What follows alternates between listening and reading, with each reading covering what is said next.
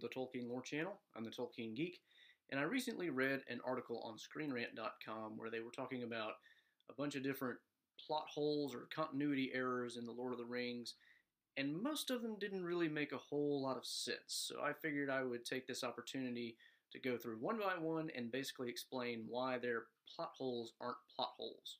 There are a couple that actually do make sense. They are kind of problematic in the movies but mostly I think the author of the article was just kind of being lazy or wasn't paying enough attention. So let's go ahead and get started. I'm just going to hit these really quick and get them out of the way because it's a fairly long list and I don't want this video to become a 35 minute affair.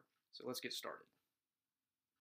First on the list of the alleged continuity problems is that Gandalf apparently has some really bad memory issues because if you watch The Lord of the Rings, he doesn't really understand that it's the One Ring until like right at the beginning of the movie after Bilbo leaves after his party. But if you watch The Hobbit, at the end he said, "I know you found a magic ring." Okay, but remember, he also told Bilbo in in Hobbiton at the beginning of the Fellowship, "There are many magic rings in this world, Bilbo, and none of them should be treated lightly."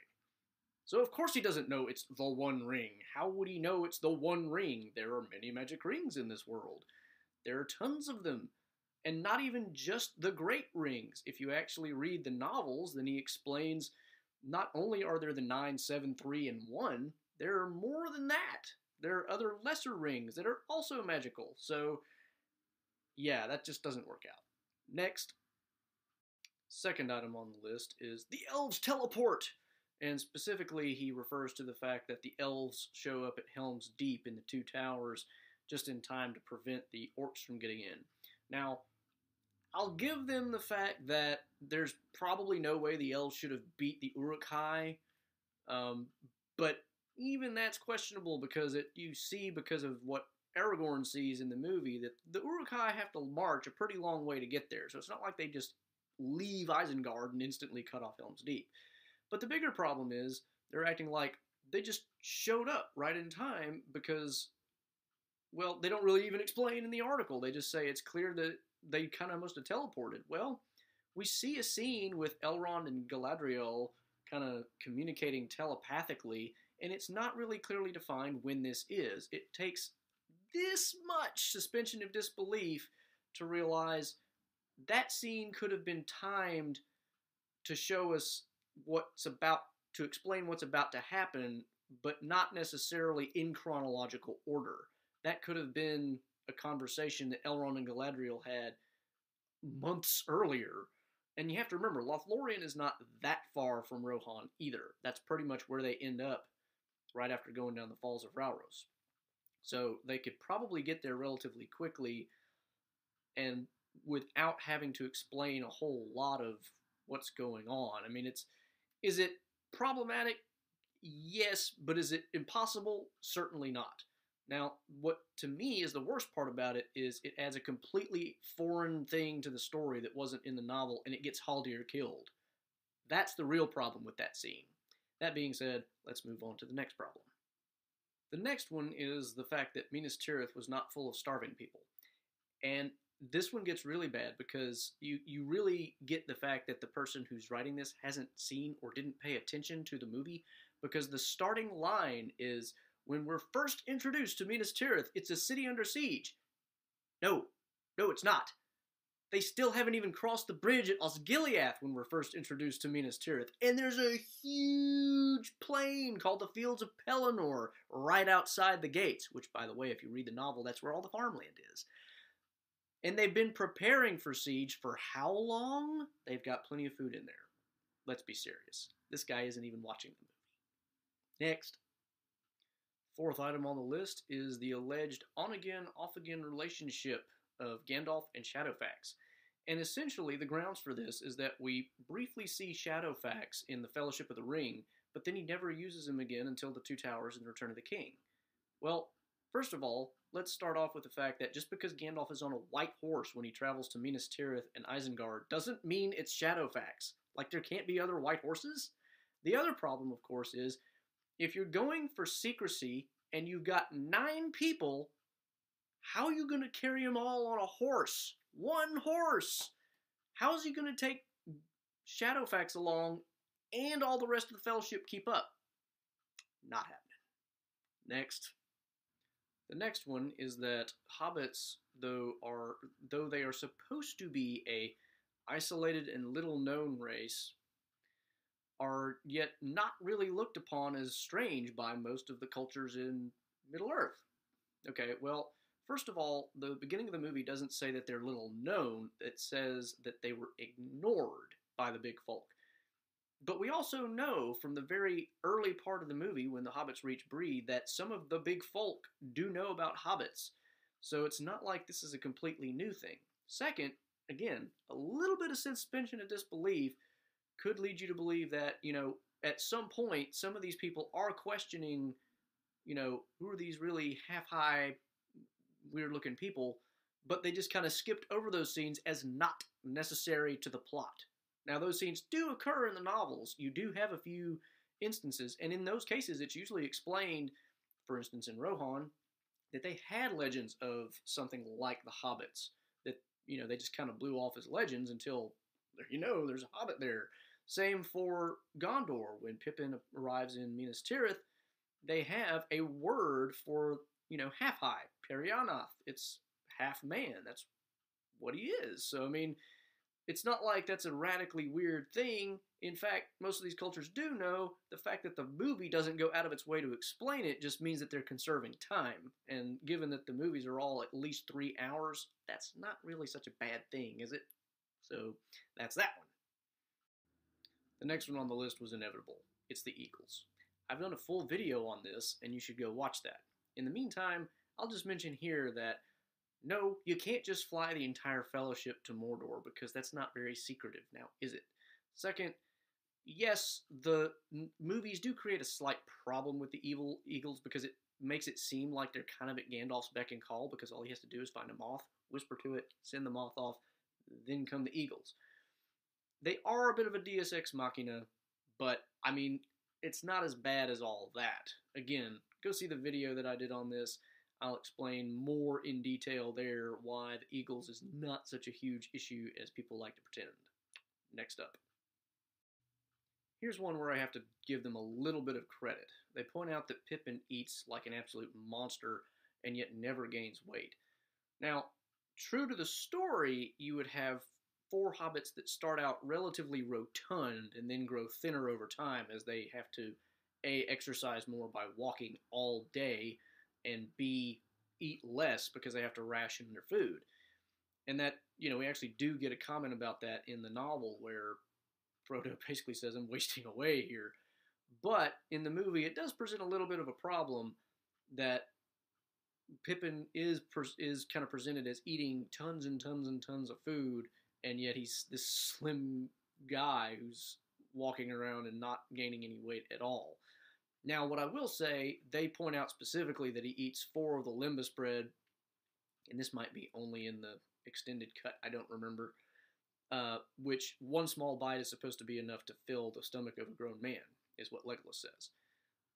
Problem there is the fact that you eat one small bite of bread doesn't mean you actually ingested a thousand calories. The lembas bread is semi magical. It's not filling you up because of calories, it's filling you up filling you up because of other properties about it that have a little more to do with elves and magic than to do with fat, protein, and carbs. So I'll give them half credit. Two partial credits in a row.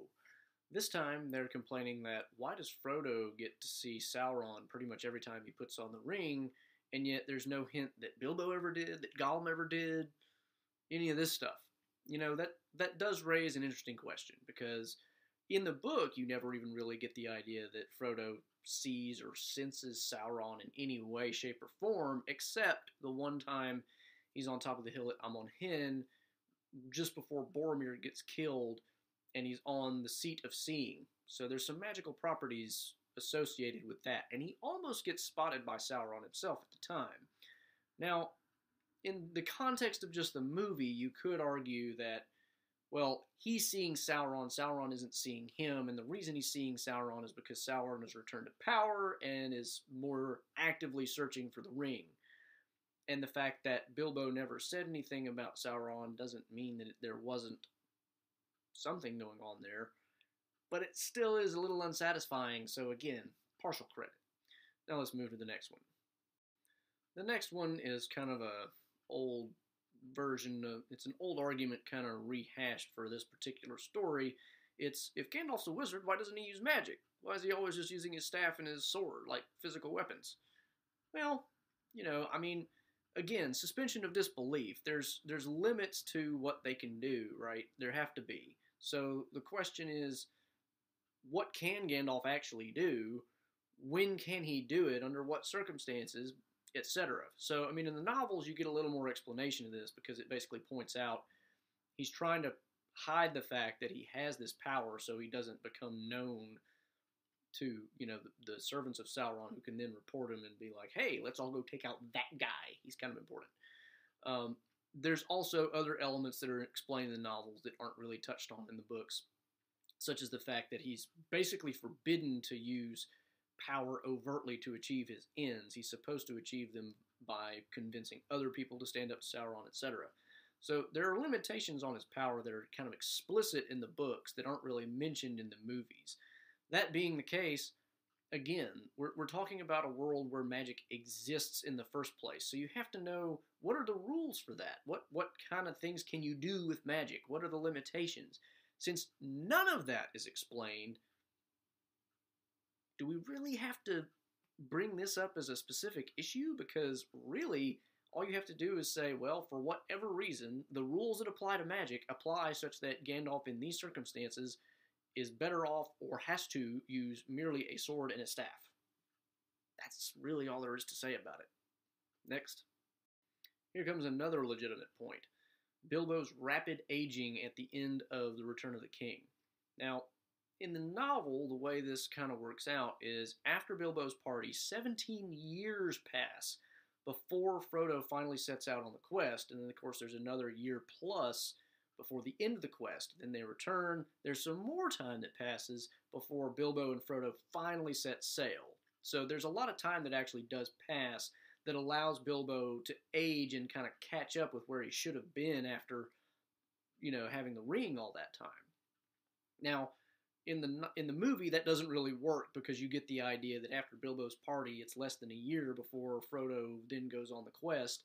He then meets Bilbo, who looks older but not ancient in Rivendell, and then by the time they get back from the quest and then set off for the Undying Lands at the very end, Bilbo looks like he literally could kill over and die any minute. So, yeah, the movies do kind of a poor job with that. It's not really well done in terms of explaining how that works. I mean, you do get the idea that people age faster after the ring, but as the article points out, Smeagol, Gollum, doesn't age nearly as rapidly despite having been deprived of the ring for over 60 years. You could make the argument that because he owned it for 500, it also just kind of slowed down his aging rate permanently, if not stopped it. But eh, that's a mushy argument. So, again, partial credit on this one. This next item isn't even really a plot hole. Basically, it's a complaint that we don't know more about what happened to the seven dwarvish rings.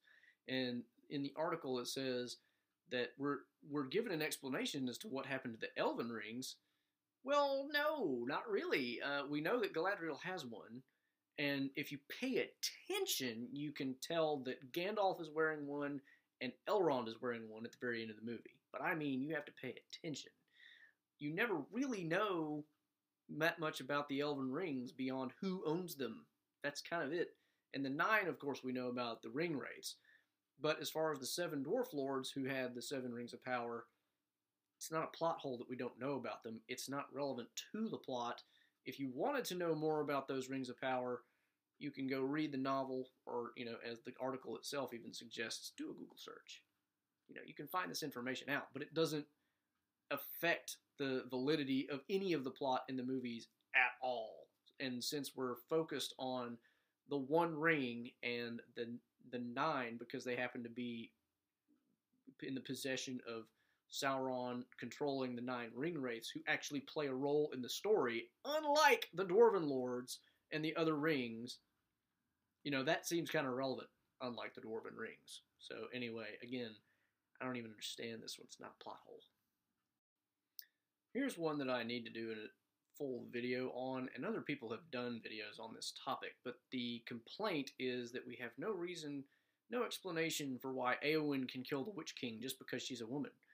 Um, and, you know, I can kind of see why somebody who's just watching the movie casually and not really thinking about it might go, why does that make sense? But, and even if you read the novel, it's not really clear unless you read the appendices. This all goes back to an ancient prophecy by, um, I think it might have been Glorfindel, but I'm not sure. It was definitely an elf who basically told one of the kings of Gondor or Arnor, he will never be killed by the hand of man. And so, being aware of this prophecy, apparently, the Witch King says to Eowyn, "No living man can hinder me." Or in the movie, it's "No, no man can kill me." Uh, same difference, more or less. But in the novel, you basically kind of get the whole idea of she kind of unmasks herself early, and at that point, the Witch King's like. Hmm. In the movie, it's a lot more instant because she doesn't reveal that she's a woman until the very end, right after he reveals that prophecy at the very end of the fight, and then stabs him. But the whole idea is it's not that a man physically can't kill him, it's that no man would kill him. And so, again, that kind of gets into suspension of disbelief. At some point, you just kind of have to accept the movie on its own terms. No man can kill me. Why? Do we need to know? The important thing is that a man can't kill him. That's all we really need to know. Who did kill him? A hobbit and a woman. We're good. Here's another one that's not really a plot hole or anything like that. It's just a complaint, and it's the fact that everybody in the cast is white, which is not really true. Uh, granted, there's not as much racial diversity in the movies as there are in the novels, because in the novels you do get the idea that Harad, the the South Southrons, are uh, basically kind of like Africans, and then the Easterlings are probably near Asian type peoples or something of that nature. But even in the movies, you get the idea that the Easterlings and the Southrons are somewhat Asiatic slash. They're certainly not Caucasian. I mean, if you look at the people in the Pelennor Fields battle, you can tell there are non Caucasian races in that mix. So it's not I mean, they're obviously not just straight out African or Aboriginal or anything like that, but I mean, they were pulling a lot of their extras from the New Zealand native population, which is, you know, at best mixed Caucasian in a lot of in a lot of those ways. So I mean, you've got a lot of Kiwi extra actors in there who, you know, do give it a little bit of a mix. But again, this isn't even a plot hole. It's just kind of a random complaint. Next to last item on the list is that the Nazgul are lazy and aren't really trying that hard to get the ring back. And their biggest example is the fact that in the fight on Weathertop, they only really attack Aragorn one at a time and they kind of give up too easy. And I have to give a little bit of credit here. It is true that the fight scene doesn't really make sense realistically because in a real fight between five on one side and then one on the other side, the one guy's going to lose. I mean, there's really no no way around that. It's just not happening. Um, but uh, to, to complain about this one movie for that and to not basically say that all of Hollywood just has no idea how fights work. Come on, this is in every movie with a fight scene involving more than one person against one person. It's it's like this everywhere. I mean, just pick your action movie. Um, so again, partial credit for being technically correct, but not going to give you full credit for that when that's everywhere. I mean, we kind of come to expect it at this point. Last but not least on this long list of really bad, not plot holes, is the fact that Elrond just lets Isildur walk away with the ring and dooms everybody. Eh, i give him like a quarter credit on this one. Uh, in the novel, it gets explained that Elrond tried El- Elrond and Círdan the shipwright actually try to convince Isildur to throw the ring throw the ring away, but they're not doing it because they know what the ring's power is and that it's going to let Sauron come back and all this other stuff. Because they're still at this point they've just killed Sauron.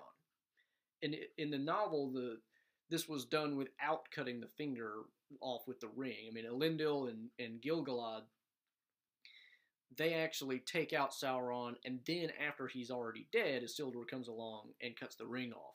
So, you know, part of it is the way the story gets told makes it a little more confusing, but in the in the in the movie, you do get the idea that Elrond knows that it really mm. has to be destroyed, and then he doesn't really do any, anything about it. So, yeah, okay, it's a little weird that Elrond just kind of lets him get away, but you do also have the counterbalancing fact that whenever Frodo is telling Gandalf that he wishes that Bilbo had killed Gollum when he got the chance, Gandalf reminds him it was pity that made him not do it. In the novel, he takes an additional step and said the fact that he did that out of pity is probably what saved him from being more corrupted than he was. Uh, so, if we assume that Elrond is this kind of all knowing guy, then you have the fact that he could also know the fact that if, if he tries to take the ring by force, it's only going to make things worse. And quite frankly, even if he's not all knowing, he could probably still figure that out. They're over a giant chasm filled with lava. If he tries to take out Isildur, he might be the one that dies, and then there's no Elrond left to help lead the, you know, be part of the White Council and do all sorts of other good things that Elrond ends up doing throughout the course of the Third Age, basically. So, you know, there's there's a little bit of something there, but there's also, you know, again, just a little suspension of disbelief goes a long way. There you go. So that was a long list, and I'd say more than half of it was basically junk. So those are my reasons for why those don't really make any sense, or to the extent that they do, why they do. So anyway, if you were bamboozled by this article at some point, then hopefully this cleared up some stuff for you. If you want to see more stuff about Lord of the Rings or any of other any of Tolkien's other works, then please subscribe to the channel. If you like this video, please share it and give it a thumbs up. And until next time, I'm the Tolkien Geek signing out for the Tolkien Lore channel. Namaste.